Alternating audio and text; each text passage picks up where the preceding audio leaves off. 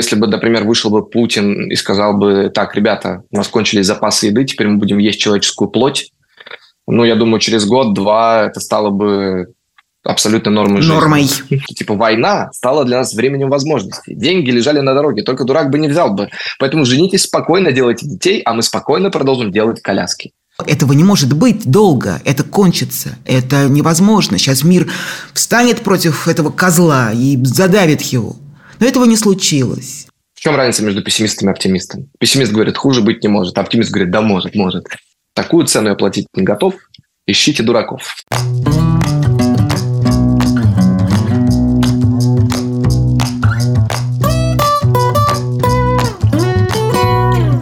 Добрый вечер, дорогие друзья, дорогие зрители, дорогие подписчики нашего канала. Это канал The Insider Life. Меня зовут Ксения Ларина. И, как обычно, каждую неделю мы встречаемся с людьми, настоящими людьми, хорошими людьми. И сегодня у нас действительно хороший человек, хотя я понимаю, что его задолбало уже такое представление, как хороший мальчик, но пока никуда не деться. Это Семен э, Трескунов, замечательный актер, гражданин и человек. А Семен, привет. Приветствую, Ксения, приветствую зрителей. Всем привет. Семен находится не в России, для тех, кто, может быть, не знает. Семен регулярно пишет у себя в Фейсбуке совершенно потрясающие тексты. И это дает э, мне надежду на то, что у Семена все будет хорошо. Говорю я вам. Поскольку талантливый человек, он обязательно найдет себе применение, где бы он ни находился. Перед тем, как начать разговор, я хочу прочитать одну цитату, которая буквально вот только что перед эфиром пришла ко мне в ленту. «Вся наша Россия распалась на два лагеря. На лагерь улиток, ползущих куда-то в неведомую даль с крохотным домиком на спине, и на лагерь огромного, корявого, подбитого железом и медью сапога, шагающего по этим улиткам. Это написал Аркадий Аверченко ровно сто лет назад, в 1923 году. Похоже? Ну, честно могу сказать, что в последнее время стараюсь избегать каких-то, ну, я имею в виду, не разделять людей на категории, но мне почему-то сразу вспомнилась другая цитата. Есть такой исполнитель, рэп-исполнитель э, Луперкальтер Хорус. Он с Оксимироном часто выпускал треки. У него тоже есть э, строчка, что нас поделят на секущих и насекомых. Вот, я думаю, что это как бы в одном смысловом ряду стоит. Не знаю, мне кажется, если говорить, ну, вот э, в этом направлении, мне кажется, что глобально мир всегда был поделен на людей, для которых какое-то личное человеческое достоинство важнее всего остального.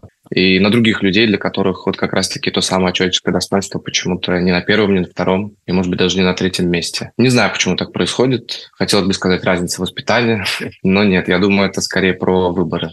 Тогда давайте немножечко прокрутим, что называется, пленку назад, даже немножечко, а множечко. Поскольку первый раз с вами встречаюсь, э, Семен, я всегда этим вопросом задавалась, когда я вас слушала как человека, как личность. Откуда как это? Ну, я знаю, что московский человек из Москвы. Для меня это важно. А что еще? Каким образом появился такой вот э, человек на свете? Со своим восприятием мира, с чувством собственного достоинства, о котором вы уже сказали. Это воспитание или что-то другое?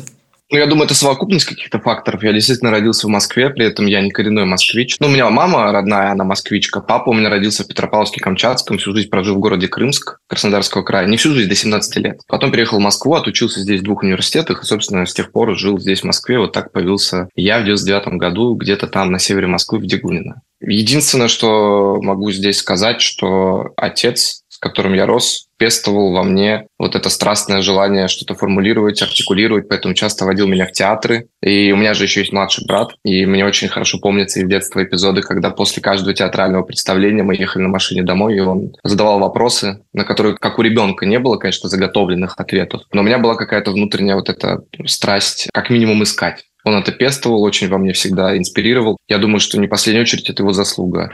Плюс бабушка моя, с которой, собственно, я научился читать, у нее была такая библиотека в квартире, где было полное собрание сочинений Александра Романовича Беляева. Собственно, я, наверное, с них и начал. Потом как-то так мама подарила собрание сочинений Герберта Уэллса лет на 11. Я тоже их все прочитал. Потом Стругацкий и так далее. Но, в общем-то, я всегда находился в таком мире литературы. Поэтому, наверное, со мной приключился такой феномен Дон Кихота. Я начитался рыцарских романов и решил сам брать шпагу. Да, я думаю, что во многом здесь все решает, конечно, какие-то литературные предпочтения, в том смысле, что у меня не было других развлечений, потому что я помню, что в 2008 году, когда был кризис, у нас даже не было телевизора. И для меня было огромным счастьем, когда папа привозил с работы компьютер с внешним дисководом, и я мог взять какой-то диск и посмотреть какое-то кино. Единственным развлечением на тот момент у меня были книжки. Конечно, я пытался найти какие-то точки соприкосновения с, с э, героями, представлял какая у меня была бы жизнь, если бы я был на их месте. Собственно, наверное, вот этот механизм представления, каково это быть в шкуре другого человека, потом мне позволил заниматься профессией, которой я так э, долго занимался.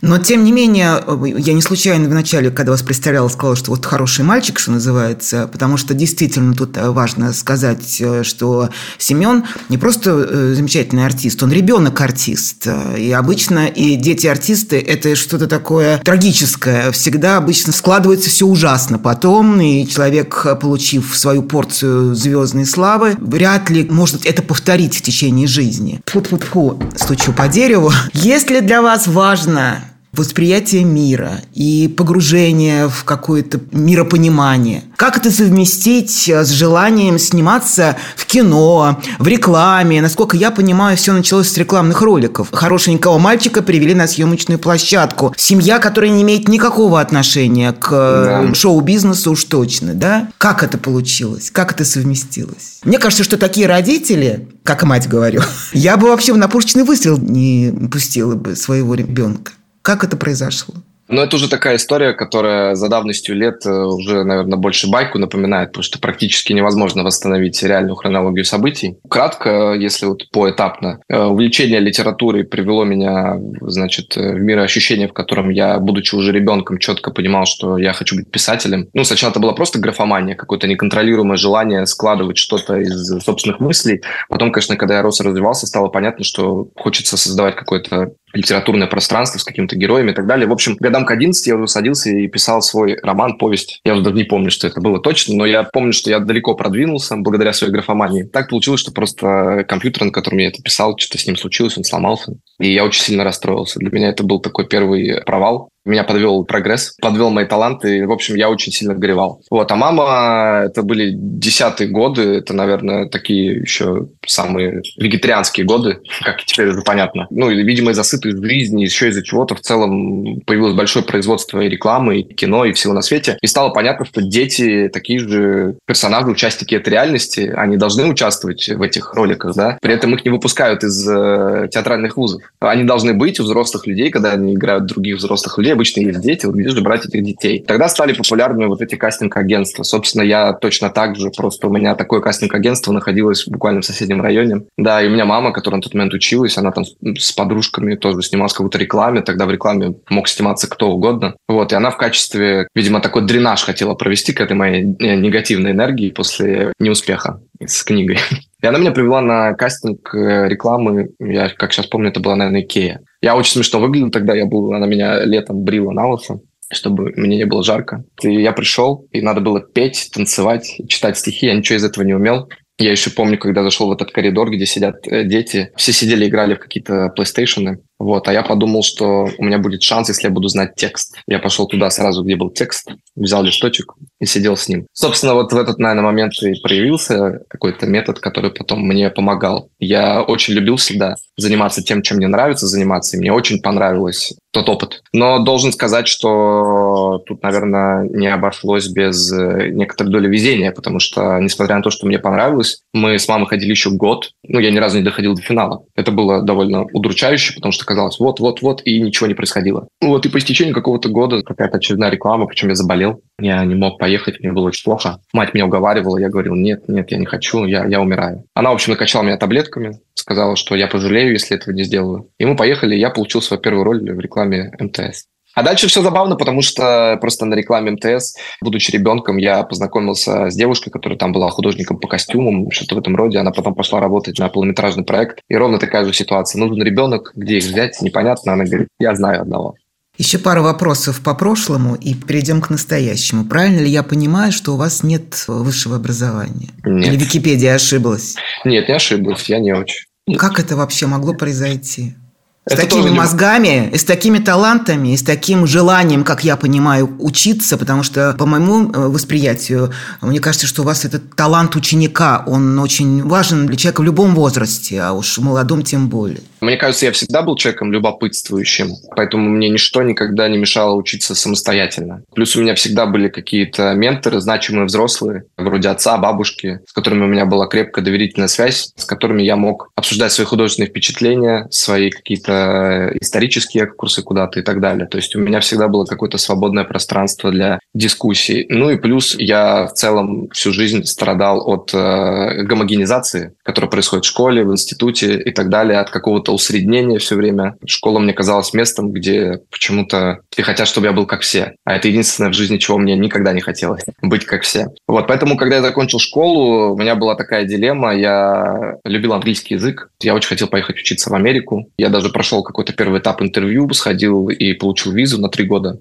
чтобы поехать в кампус, все посмотреть. И в последний момент после школы струсил. Я подумал, что сколько таких уже уехало, и я для себя решил, что из соображений личной выгоды, конечно, мне выгоднее сейчас остаться, потому что у меня идет карьера, потому что, как вы справедливо заметили, тот момент уже переходил из категории ребенка-актера как минимум в молодого взрослого актера. Чтобы как-то закончить эту историю, я все равно думал, что мне надо пойти куда-то учиться, я подал документы в Авгик, в мастерскую Александра и Владимира Котов у которых не раз работал ребенком, прошел три отборочных тура художественных этих творческих э, заданий и в итоге не попал. Я хорошо помню, это был 17 год, было 13 бюджетных мест на режиссерский курс, что мне уже тогда показалось немыслимым на огромную страну, в самом главном киновузе всего 13 бюджетных мест. Но вторая немыслимая вещь, которая со мной произошла, меня подвела моя неприязнь к школьной гомогенизации, потому что потом, когда у тебя суммируются баллы после творческих заданий, туда приплюсовалось и ГТО, и олимпиады школьные, которые я успешно игнорировал, маркировал и, и так далее. То есть я оказался аккуратно на 14 месте, что-то вот такое ироничное. Я, естественно, второй раз расстроился, позвонил отцу, сказал, что не хочу идти учиться за деньги, он сказал, поддерживаю тебя. Но вот с тех пор я и не учился. Последняя моя попытка чему-то поучиться в, в таком системном смысле, это буквально за год до войны я поступил в школу индустрия на шоураннера к Андрею Николаевичу Першину. Я проучился где-то полгода, началась война, и я сам устранился.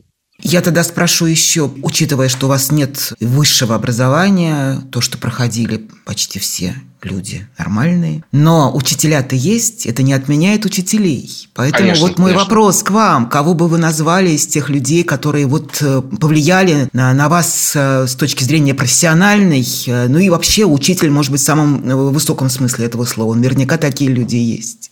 Безусловно, такие люди есть. На разных жизненных этапах э, они были разными. Первый, наверное, такой у меня мощный импритинг случился, как у утенка с уткой. Это с Александром Юрьевичем Карпиловским, который утвердил меня в фильм «Частная пионерская», который потом получился такой трилогией ностальгической. Ну, от меня требовалось чуть больше актерских усилий, чем в каких-то более простых художественных повествованиях. То есть это был для меня вызов, это было тяжело. Вот, но тем не менее мне понравилось, что даже несмотря на то, что я ребенок, ко мне относились как к взрослому.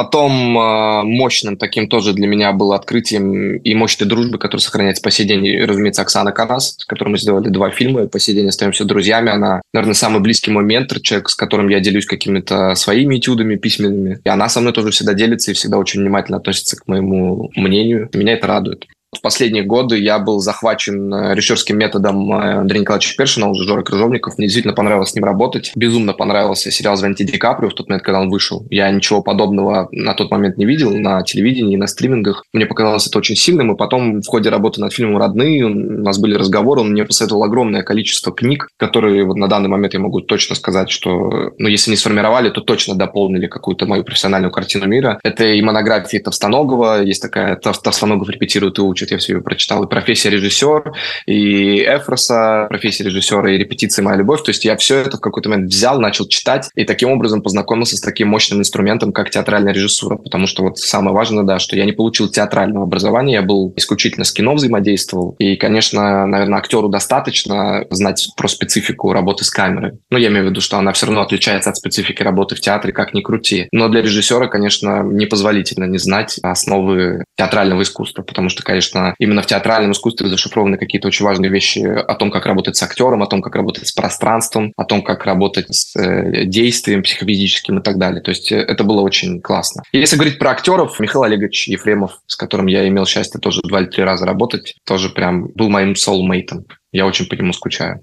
Прекрасные люди. Хочу сказать, что Оксана была у нас в гостях я знаю, после начала знаю. войны. Поэтому сейчас мы можем смело передать ей слова любви и большой привет. Андрей Першин тоже был э, Жора Кружовников. И Андрей, я его помню еще как Андрея. Мы с ним беседовали до войны.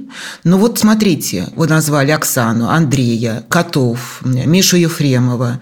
Как по-разному складываются судьбы людей. Наверняка вы следите за тем, как складываются складываются судьбы ваших учителей. Безусловно. И если говорить про Оксану, которая абсолютный вот человек бесстрашный, самостийный и чувство собственного достоинства, уж это определяющее в ее личности и, и в таланте в том числе, то у котов по-разному. Жора Крыжовников тоже, как я поняла, старается, что называется, встроиться в существующие предлагаемые обстоятельства, которые вот так складываются. С каким чувством вы за этим наблюдаете? Ждете ли вы от своих учителей поступка? Часто ли приходится разочаровываться?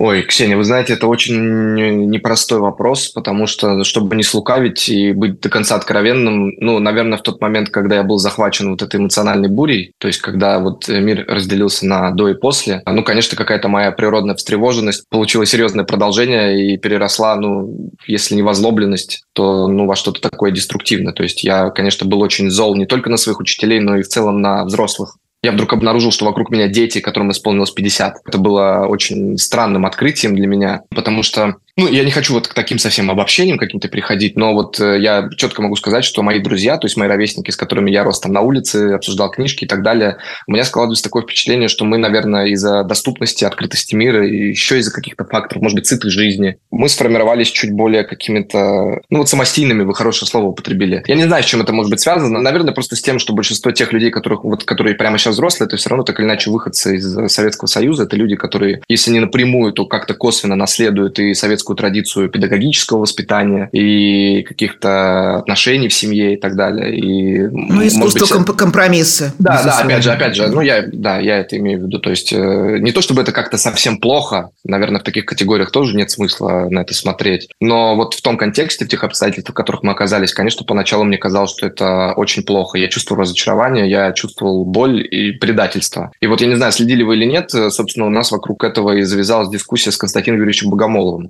Э, мне показалось, что вместо того, чтобы ругать иммигрантов, да, обладая его медийным весом, обладая его авторитетом и респектабельностью, он по щелчку пальцев мог бы просто не зиговать. И знаете, Рома Волобуев, по-моему, написал хороший текст на эту тему для людей, которые известны, которые популярны. Вот цена, которую они платят за то, чтобы считаться героями, цена поступка, она ничтожно мала по сравнению с обычным человеком. И там, где, допустим, Алексею Навальному там, или Саше Скочеленко, да, нужно сидеть потом будет в тюрьме 8 лет, а человеку, который защищен медийно, достаточно просто красиво отказаться в моменте. Там приводит пример какого-то дирижера, который остался в Германии. Ему сказали, к вам придет Гитлер, надо будет зигануть. Он сказал, да, да, конечно. Пришел Гитлер, а он вышел на сцену и говорит, извините, у меня палочка, не могу, начинаем. Вот, хотя бы, да, это вот эта маленькая резистентность, она все равно должна присутствовать. И, к сожалению, я с каждым днем все только больше и больше расстраиваюсь. Но уже не могу так осуждать, потому что для меня теперь понятно, что взрослые люди по разным причинам могут хотеть остаться там. Я из-за юношеского максимализма не буду скрывать почти всегда стопроцентном а, какой-то выкладке. Я почему-то всегда считал, что это связано с выгодой. Мне почему-то кажется, что это чуть более правдиво, чем все остальное. Мне кажется, что когда в игру вступают деньги, там уже можно чем угодно оправдывать, но они правят балом а не что-то другое. Но так или иначе, это тоже обобщение. То есть кого-то это может обидеть, оскорбить, я бы этого не хотел. Поэтому я понимаю, что люди могут оставаться по разным причинам, бояться неизвестности, не могут бросить родственников, долго строили карьеры. Но тогда надо с прискорбием и себе понять, и другим людям объяснить, что вот этот компромисс, который поначалу казался таким, наверное, не слишком опасным, ну, просто затаиться, ничего не, не делать. Прямо сейчас, да, уже, уже так не получается. Власть просит присягать, просит ездить да. в Донбасс, просит э, с детишками из Донбасса что-то делать. Ну, это, знаете, как в процессе адаптации ты рационализируешь абсолютно все. Так что если бы, например, вышел бы Путин и сказал бы, так, ребята, у нас кончились запасы еды, теперь мы будем есть человеческую плоть, ну, я думаю, через год-два это стало бы абсолютно нормой жизни. Нормой. Люди бы адаптировались и к этому, вот что я хочу сказать. И это печально. Вы абсолютно правы, хотя совершенно у нас с вами разные поколения. И да, я тоже впадаю в грех э, осуждения довольно часто. Все равно я соглашусь э, с, с Толей Белым, обсуждая, по-моему, с Мишей Козыревым очередные вот эти вот списки разочарований собственных и страданий по поводу утраты тех или иных людей из своей жизни или вычеркивания тех или иных людей. Он сказал, что все равно я это воспринимаю как человеческую драму, человеческую трагедию, все, что с этими людьми происходит. Я даже добавлю, что гораздо в лучшем положении находится условный Машков, потому что он сразу как бы снял все вопросы. Еще войны не было, а он уже ей присягнул. Ей присягнул. Да. Это тоже любопытно. Я, я разделяю с вами эту точку зрения, потому что, ну, давайте просто расшифруем для зрителей. Мне кажется, что, несмотря на то, что такую позицию называют максималистской, вообще у меня много бывало разговоров, опять же, там, с некоторыми из своих учителей о том, что художник должен быть объективен, не должен вовлекаться, не должен занимать ничью сторону, иначе рискует стать заложником пропаганды чьей-то, да. Могу сказать, сможет... что то же самое говорят про журналистов, что нельзя вот. надо быть над схваткой. Да, да, да, да, но мне кажется, что эта позиция над схваткой сама себя вот так вот красноречиво скомпрометировала, потому что, да, наверное, в каких-то жизненных обстоятельствах, в каких-то, это имеет смысл, но когда у тебя трещина проходит просто по по всему континенту практически из-за действия одного человека. Тут как бы это уже даже не вопрос, там, хороший или плохой ты поддерживаешь. Это вопрос скорее вообще, отдаешь ли ты себе отчет какая цена за это будет уплачена потом, впоследствии. Может быть, даже не сейчас. И мне кажется, что все те люди, которые вот пытаются отсрочить момент этой расплаты, кто сохраняет так называемый нейтралитет, они как бы множат вот этот долг, который потом к ним вернется. Меня радует только то, что я живу в супер непривычных для себя обстоятельствах, супер травмирующих, потому что и социальный статус, и возможности, и нет работы, и языки, все это ощущается супер дискомфортно, но я чувствую, что я выплачиваю этот долг уже вот сейчас. Ну, то есть я уже сейчас как бы пытаюсь разобраться с этим каким-то потенциальным будущим, чтобы обнаружить там свое место, и чтобы мне не было стыдно за это место. Это самое важное. Сейчас, может быть, не стыдно. Сейчас очень большое количество людей как бы вот так горизонтально объединяются просто потому, что, ну, вот уехали друзья, надо же с кем-то объединиться. Уже не так важно с кем, важно, что вот вы как бы в одинаковых обстоятельствах. Но потом-то каждого будут судить отдельно. Не в плане суда, я имею в виду в плане места, в котором ты находишься. Может быть, я не имею права так говорить, может быть, я там не самый мудрый, но вот как-то я в тот момент, когда началась война, я сразу понял, что у меня два варианта. Я либо могу взять кредит и потом выплачивать его всю жизнь, либо надо банкротиться и как-то по-новому какое-то дело открывать. Надо уходить из этого казино. Я ушел.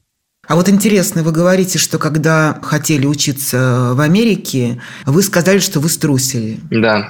Почему вот тогда вот струсили, а сейчас не струсили? Вот 24 февраля, после того, как все это произошло, и когда это было вами принято решение самоустраниться, как вы говорите, из этого казино, это же тоже выбор? Или это было такое спонтанное решение, порыв? Нет, это был выбор. Во-первых, это моя первейшая эмоциональная реакция в обстоятельствах стресса, самосаботаж, подвергать сомнению. Поэтому, конечно, я думал, что, наверное, это вот порыв какой-то неосторожный. Но вот уже почти два года идет война. Я уже почти два года не езжу в Россию. То есть я вообще там не был, я не получаю там зарплату, я не плачу там налоги. И если бы, наверное, это был не выбор, а какой-то порыв секундный, я думаю, у меня бы быстрее закончилась энергия, возможности и вообще жизнь. А пока у меня есть на все это силы, я готов э, считаться с последствиями. Поэтому, наверное, это главный признак выбора, когда ты готов считаться с последствиями. А насчет струсил, ну, я просто тогда был, во-первых, младше, самое важное. Во-вторых, это было до определенных трансформаций которые со мной произошли. Я думаю, что глобально из зоны комфорта выходить очень тяжело. И тем забавнее наблюдать за какими-то своими знакомыми режиссерами, артистами, которые... Вот, артисту не должно быть удобно, найди неудобное... Ну, что-то не похоже, чтобы кто-то попытался найти это неудобное положение, но из зоны комфорта очень тяжело выходить. Канун 18-летия, я вхожу во взрослую жизнь. У меня все на мази, все работает, все прекрасно, есть деньги,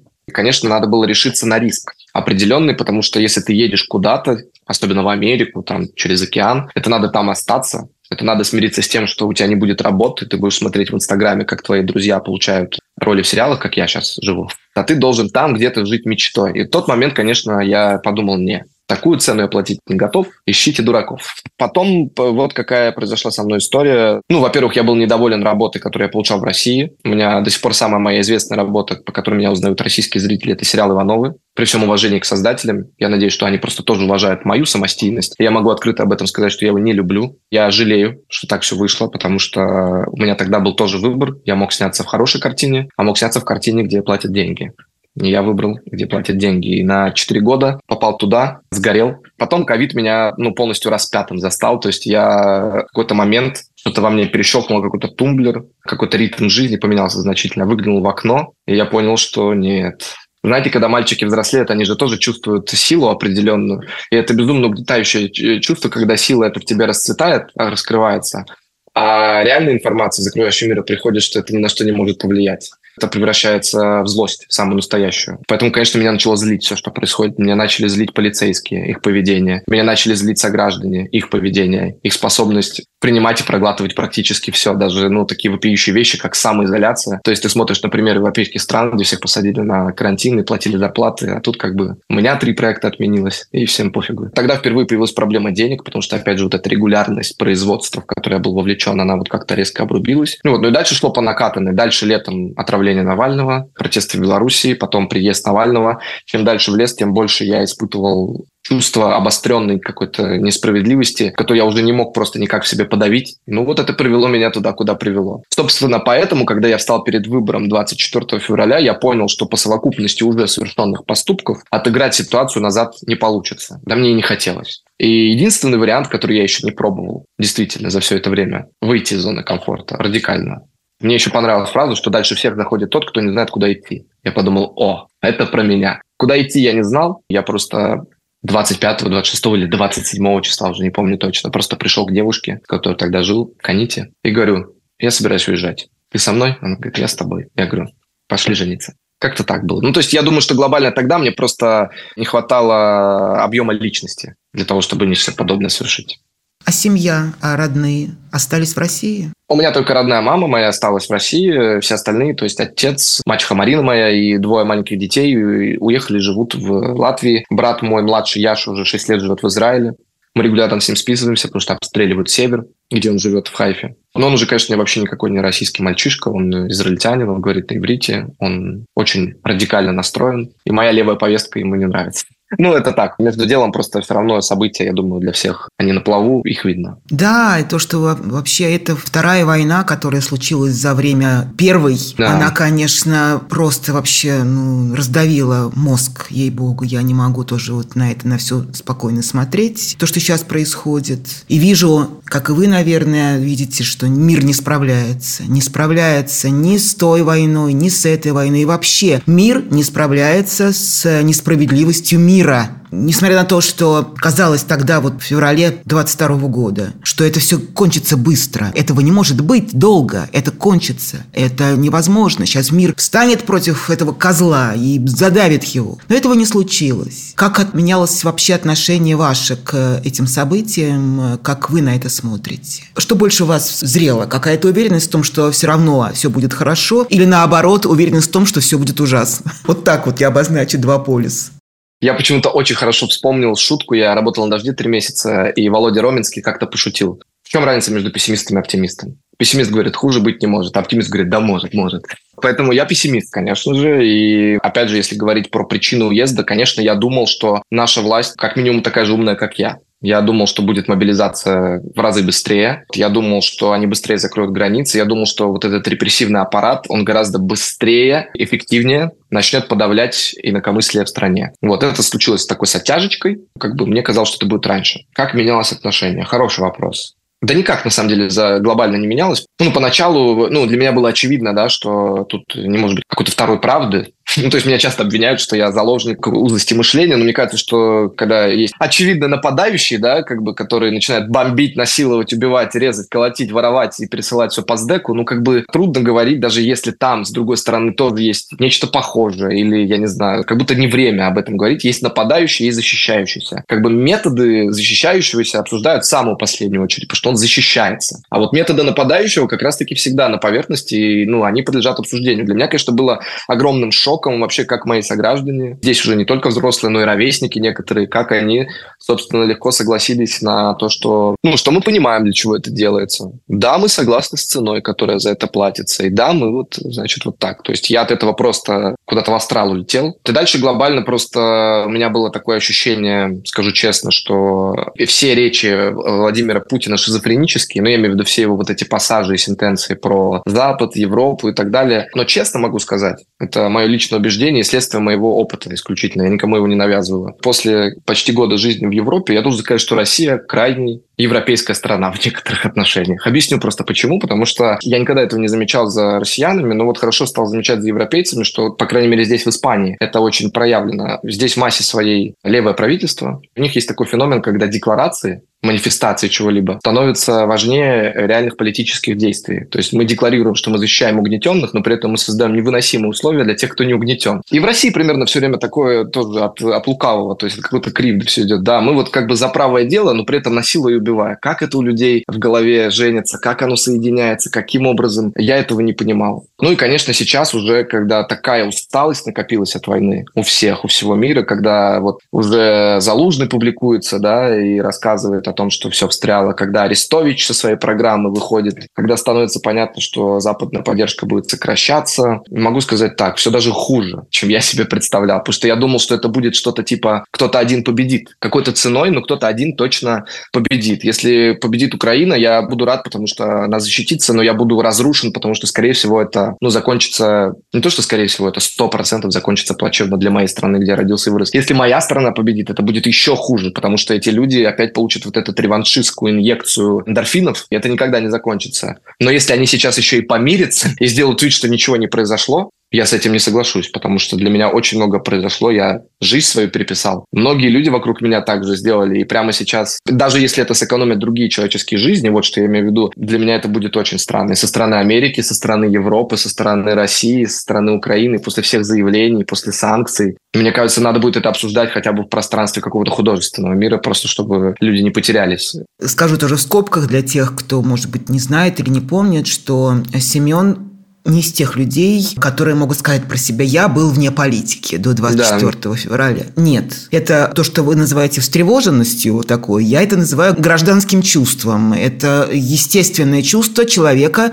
с чувством собственного достоинства. Извините за эту тавтологию, но это так. Поэтому и ваша, так что называется, гражданская активность, и то, что вы принимали участие в различных акциях протеста и никогда не боялись в открытую говорить то, что вы чувствуете в отношении каких-то действий власти, нарушений, э, преследований и прочее, прочее. Поэтому, безусловно, я уверена в том, что для вас не было новостью, что из себя представляет российская власть к Конечно. февралю 22 года. А вопрос мой такой. А что нового вы узнали про Россию, про российское общество? То, чего не знали раньше?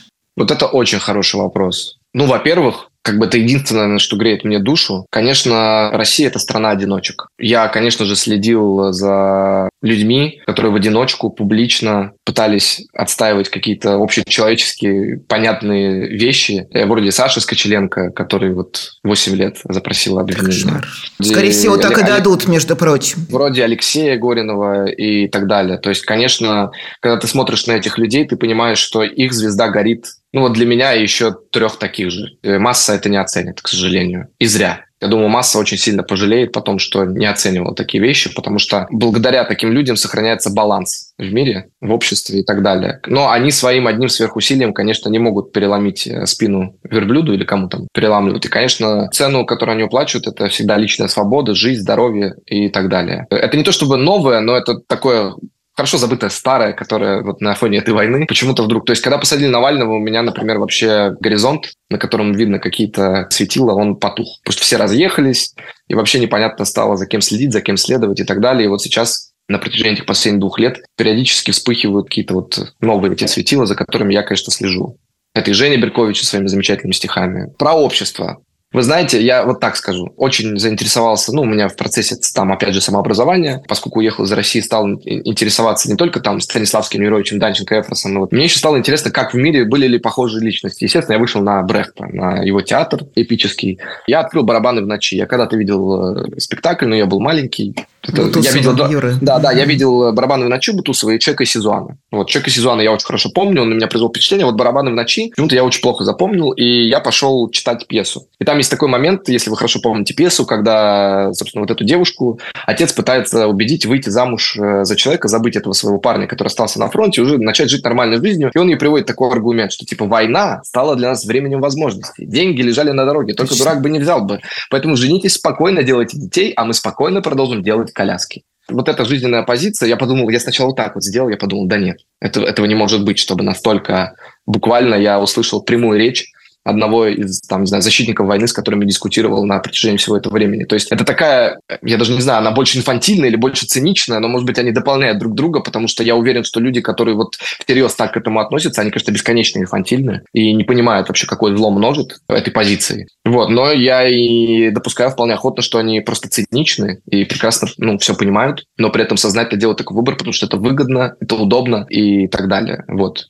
Пока они об этом так не говорят, как написал Брехт. Человек вываливает то, что он думает на самом деле. Я Сейчас... слышал реально от защитников войны и такие вещи, что да? ушли конкуренты с рынка. Для меня было, конечно, открытием, каким количеством когнитивных искажений вообще обладают люди в моей стране, как они ведомы этими искажениями, что всем нужна психотерапия. Мне очень тоже понравилось. Я обалдел с того, как какие-то взрослые члены какой-то вот орбиты, да, как они, значит, охотно на, начали повторять нарративы пропаганды. Я где-то увидел анекдот про одного сумасшедшего, который был уверен, что он труп. И один доктор все пытался его, ну, разубедить в этом и говорил ему, ну, подождите, вот вы дышите, трупы разве дышат? Он говорит, да, но вы спите, просыпаетесь, разве трупы бодрствуют? Он говорит, да. Говорит, ну вот вы едите, у вас переваривается пища, вы ходите, разве трупы? Он говорит, да.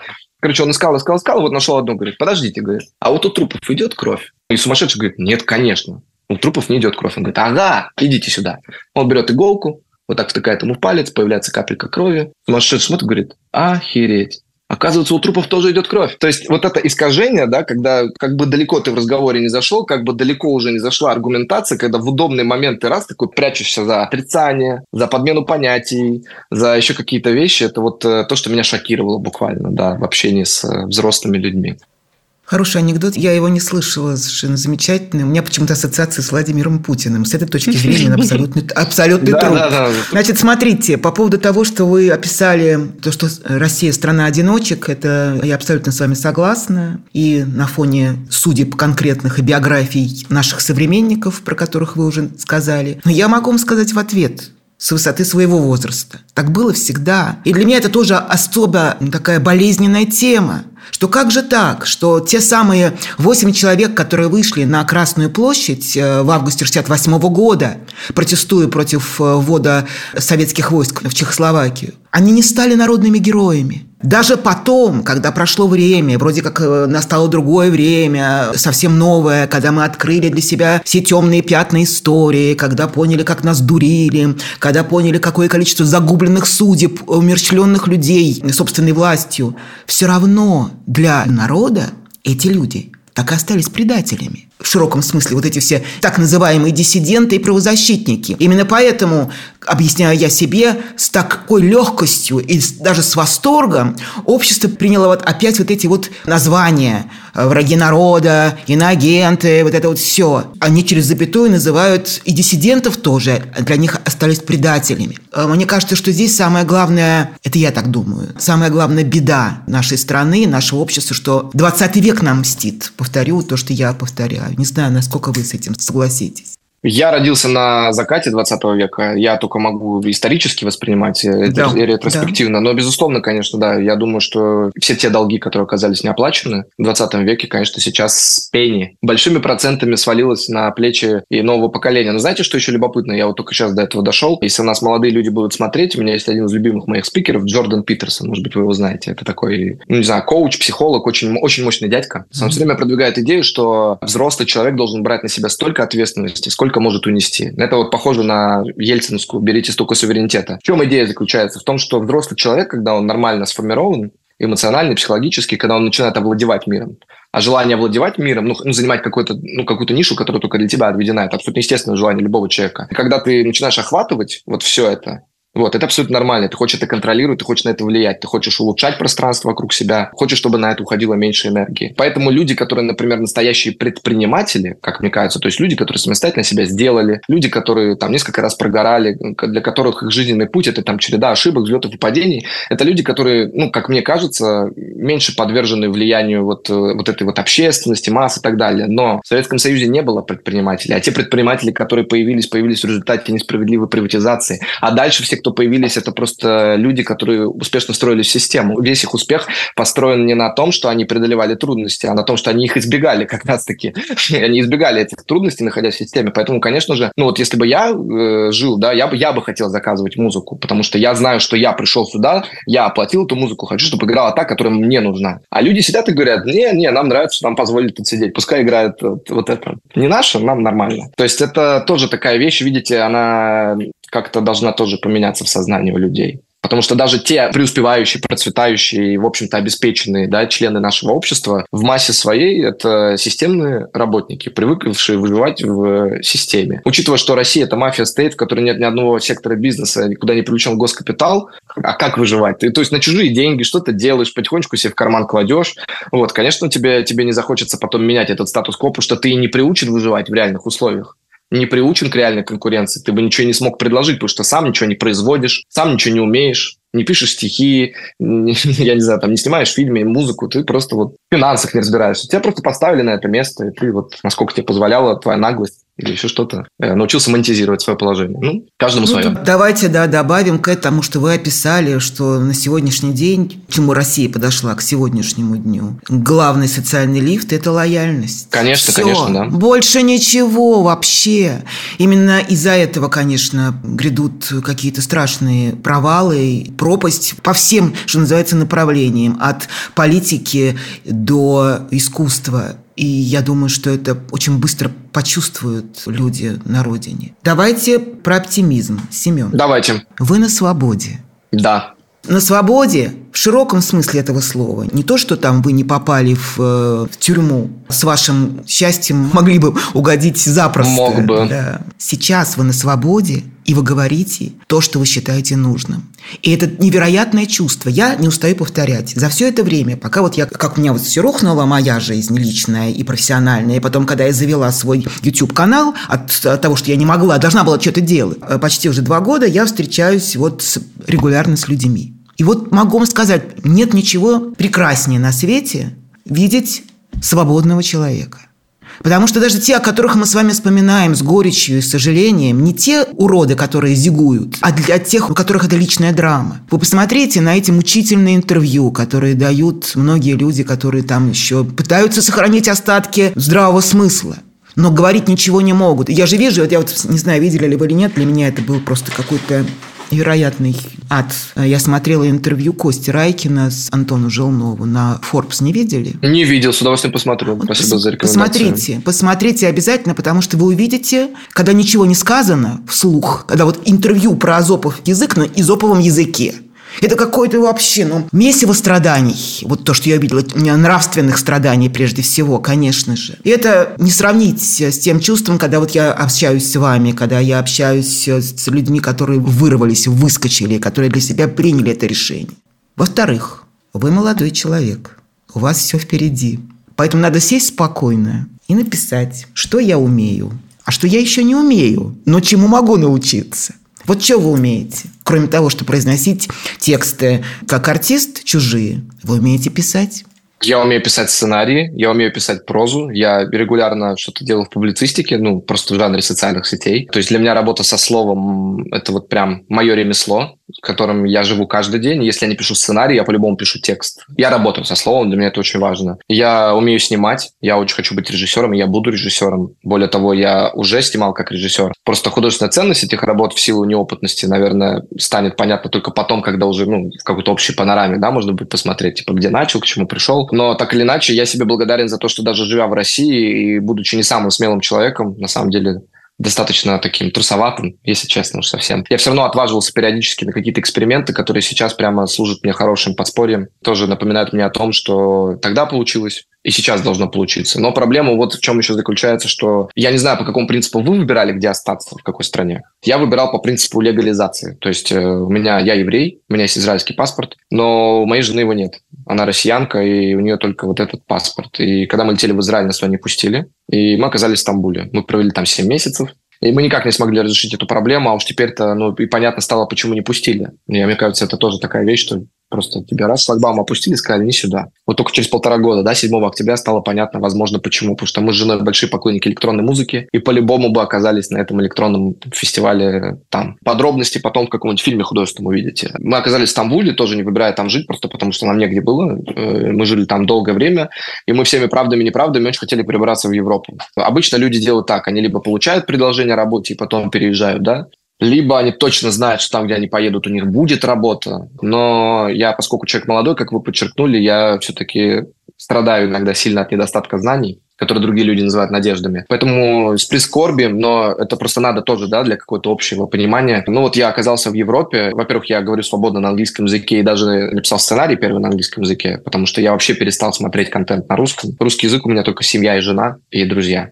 больше для меня этого языка нету нигде. То есть э, кино, YouTube, вот это все, я стараюсь смотреть как можно больше на английском. Плюс у меня испанский язык, я учил его 5 дней в неделю, 4 часа в день на протяжении 7 месяцев. Да, И я говорите говорю, уже, да? Ну, я hablo español, sí, pero muy poco, muy básico, pero sí puedo puedo decirte sobre mi vida, там, ну и так далее. То есть я могу какой-то small talk, что-то поддержать с испанцами там и так далее. Но история заключается в том, что не так уж и много, по крайней мере, в такой стране, как Испания, возможностей для таких людей, как я. И я нахожусь в состоянии некоторого фиаско, потому что я не получил никакой работы. Да, я выучил испанский язык, я инвестировал огромное количество средств в то, чтобы остаться здесь и легализоваться. Но, к сожалению, это, видимо, не то место, не знаю, где мне следовало бы быть. Пока не понимаю, как к этому относиться. Вот. Но, с другой стороны, я получил визу таланта французскую благодаря тому, что я получил студенческую визу именно здесь, в Испании. То есть мне не пришлось возвращаться в Россию. Я из Мадрида подался и ее получил. Можно будет попробовать счастье еще там. На самом деле, это длинный спич подводит только к одному, что, безусловно, есть какое-то количество вещей, которые я умею и умею делать хорошо. Вот. Единственное, чего я не знал, что должен наступить какой-то момент во времени и пространстве, когда это окажется востребовано и кому-то нужно. И я, к сожалению, как бы мне ни было сейчас плохо или грустно, или одиноко, нет никакой возможности у меня форсировать этот момент. Это происходит у всех людей по-разному в жизни, на разном этапе, все в каком-то разном временном вот этом таймфрейме, да, но мне кажется, мое время еще не наступило. Поэтому пока я просто запасаюсь опытом, наблюдаю и лишь иногда грущу.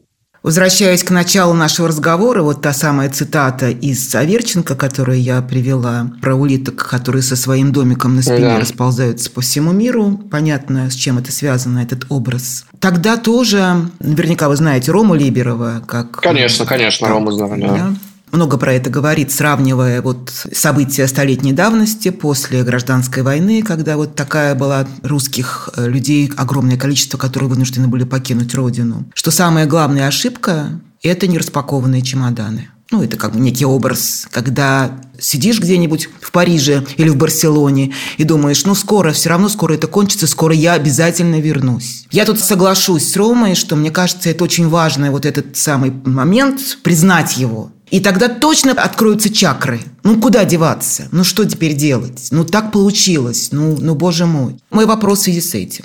А вот поучиться. Вот смотрите, Саша Молочников в свои там 30 плюс взял и поступил в киношколу, куда там, я не знаю, в Нью-Йорке. Он учится сейчас на режиссера. Почему это, этим путем не пойти? Ксения, это отличное предложение, никаких проблем нет. Более того, я так для себя это и рассматривал. Просто все-таки в отсутствии работы за два года, потому что все эти два года я выживал на какую-то подработку и сейвингс, что называется. В отсутствии работы нет никакой возможности позволить себе образование. То есть работа первична все-таки. Я стараюсь быть откровенным и честным, несмотря ни на что, чтобы тоже не создавать каких-то ложных впечатлений. А насчет нераспакованных чемоданов, тоже мое наблюдение. Это вот что называется пять стадий. Я прям их проследил. Сначала просто отрицание отрицание. То есть вот я помню, что да нет, сейчас, сейчас все закончится. Я еще летом вернусь, у меня там проект. Вот, потом гнев, безусловно, потому что это уже не поменять, а винить кого-то надо. И это вот как раз та фаза, когда, ах вы, вот это все. Вот потом торги. Это была самая длинная фаза. Это когда ты такой, ну нет, ну я не вернусь, но вернусь если, или вернусь когда, а вот если он, а если то, а если это.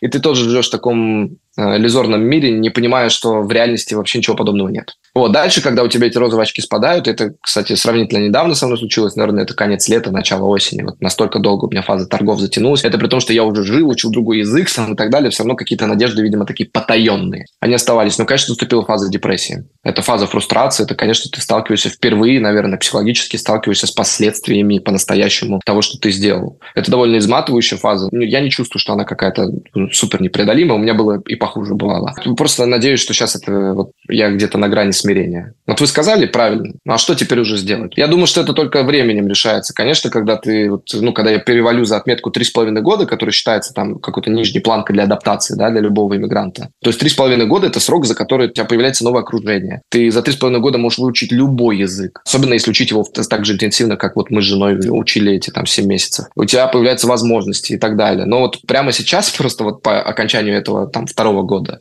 это все еще не та отметка, там впереди еще полтора года. Какими они будут, я не знаю.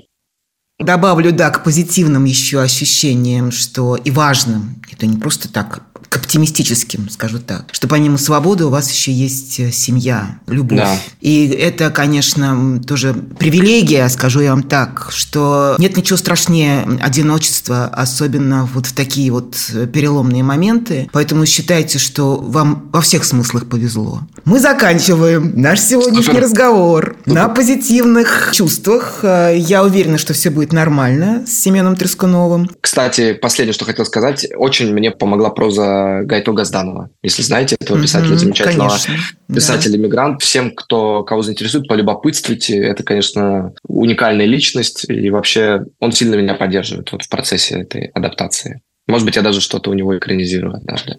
Ну вот, видите, есть и еще советы бывалого, что называется, для вас, э, дорогие друзья. Семен, огромное спасибо. Я очень рада, что мы с вами наконец встретились. Не знаю, как вам, мне кажется, что у нас какая-то есть внутренняя отличная, близость. От, отличная беседа вышла, мне понравилось. Да, да, да. Огромное вам спасибо. Вам мы на связи, остаемся в Фейсбуке друзьями. Ну и до встречи. Пока.